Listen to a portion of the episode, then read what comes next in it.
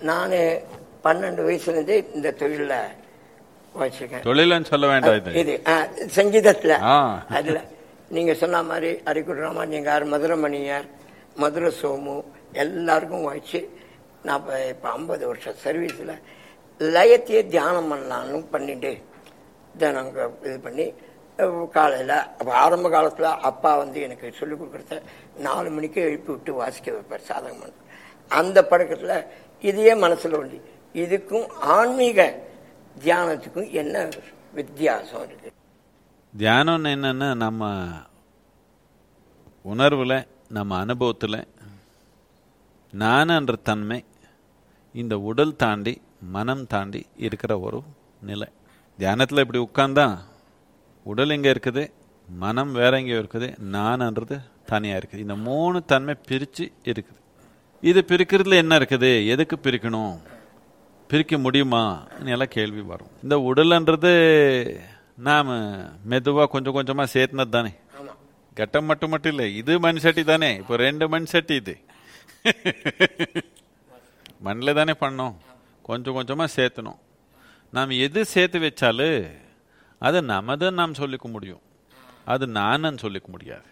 சேர்த்து வச்சது என்னதான் இருக்க முடியும்? அது நானா இருக்க முடியாது. மனத்தில் இருக்கிற எல்லா விஷயங்கள் வெளியில் இந்த சேர்த்துனது தானே? அது கூட எனதுன்னு சொல்லிக்க முடியும். ஆனால் நானுன்னு சொல்லிக்க முடியாது. எது என்னுடையது எது நான் என்று புரியாமல் போயிடுச்சு மக்களுக்கு. இந்த மண் சட்டி சேர்த்து வச்சோம். கொஞ்ச நாளுக்கு அப்புறம் இதே நானுன்னு ஆயிடுச்சு. மனத்தில் ஏதோ பல விதமான குப்பை சேர்த்துனோம். அதே நானுன்னு ஆயிடுச்சு. மனிதனுக்கு எந்த ஒரு பாதிப்பு வந்திருந்தாலும் அது இல்லை உடலில் வரும் இல்லை மனத்தில் வரும். வேறு எதனால் பாதிப்பு தெரியுமா உங்களுக்கு? இல்லை. தியானம்னா இந்த பாதிப்பு என்ற வாய்ப்பு தாண்டி இருக்கிற தன்மை. இந்த இசை சாதனைக்கு தியானத்துக்கு என்ன வித்தியாசம்னா இந்த மாதிரி தியான நிலைக்கு நாம் பலவிதமாக வர முடியும். நல்லா ரொம்ப ஈடுபாடாக பாடி வர முடியும். இல்லை இது வாசித்து வர முடியும். ஒரு நிருத்தியத்தில் ஈடுபட்டு வர முடியும். ஒன்றும் இல்லை இங்கே சும்மா உட்காந்து ரொம்ப முழு ஈடுபாடா சும்மா கத்துனாலே. அதில் கூட இருக்க முடியும். இல்லை ஒரு விளையாட்டில் இருக்க முடியும். சும்மா ஓடுறதுல இருக்க முடியும். இல்லை மலை ஏறுறதுல நடக்க முடியும். எதுலேயோ ஒன்று நாம் முழு ஈடுபாடா செயல் செஞ்சா. நானன்ற தன்மையே இல்லாம அதில் இறங்கிட்டீங்கன்னா இந்த உடல் மனம் தாண்டி ஒரு உணர்வு மனிதனுக்குள்ள ஏற்படுது. ஆனால் அது ஒரு ஒரு க்ஷணம் அப்படி ஏற்படுது அதுக்கப்புறம் அது இருக்காது. நீங்க இந்த இசை ஒரு சாதனையில் இருக்கிறப்போ அந்த தியானத்தை உணர்ச்சி உங்களுக்குள்ளே நடந்திருக்கலாம் பல தடவை. ஆனால் தொடர்ந்து அதில் இருக்க முடியல. இந்த மண் சட்டி இல்லாமல் இருக்க முடியாது. இப்போ அந்த மண் சட்டியும் இல்லாமல் இருக்க முடியாது. அப்படி ஆயிடுச்சு. என்னத்துக்குன்னா அந்த செய்யல் உபயோகப்படுத்து ஒரு உள்நிலை ஏற்படுத்துறீங்க.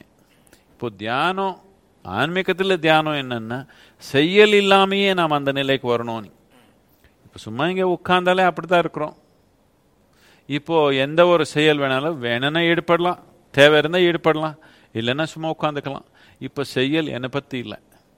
செயல் சூழ்நிலை பற்றி சூழ்நிலைக்கு தேவை இருந்தால் இருபத்தி நாலு மணி நேரம் செய்யலாம். சூழ்நிலைக்கு நம்ம செயல் தேவையில்லைன்னா சும்மா உட்காந்துக்கலாம். இது ஒரு சுதந்திரம். அதில் ஒரு கட்டுப்பாடு இருக்குது.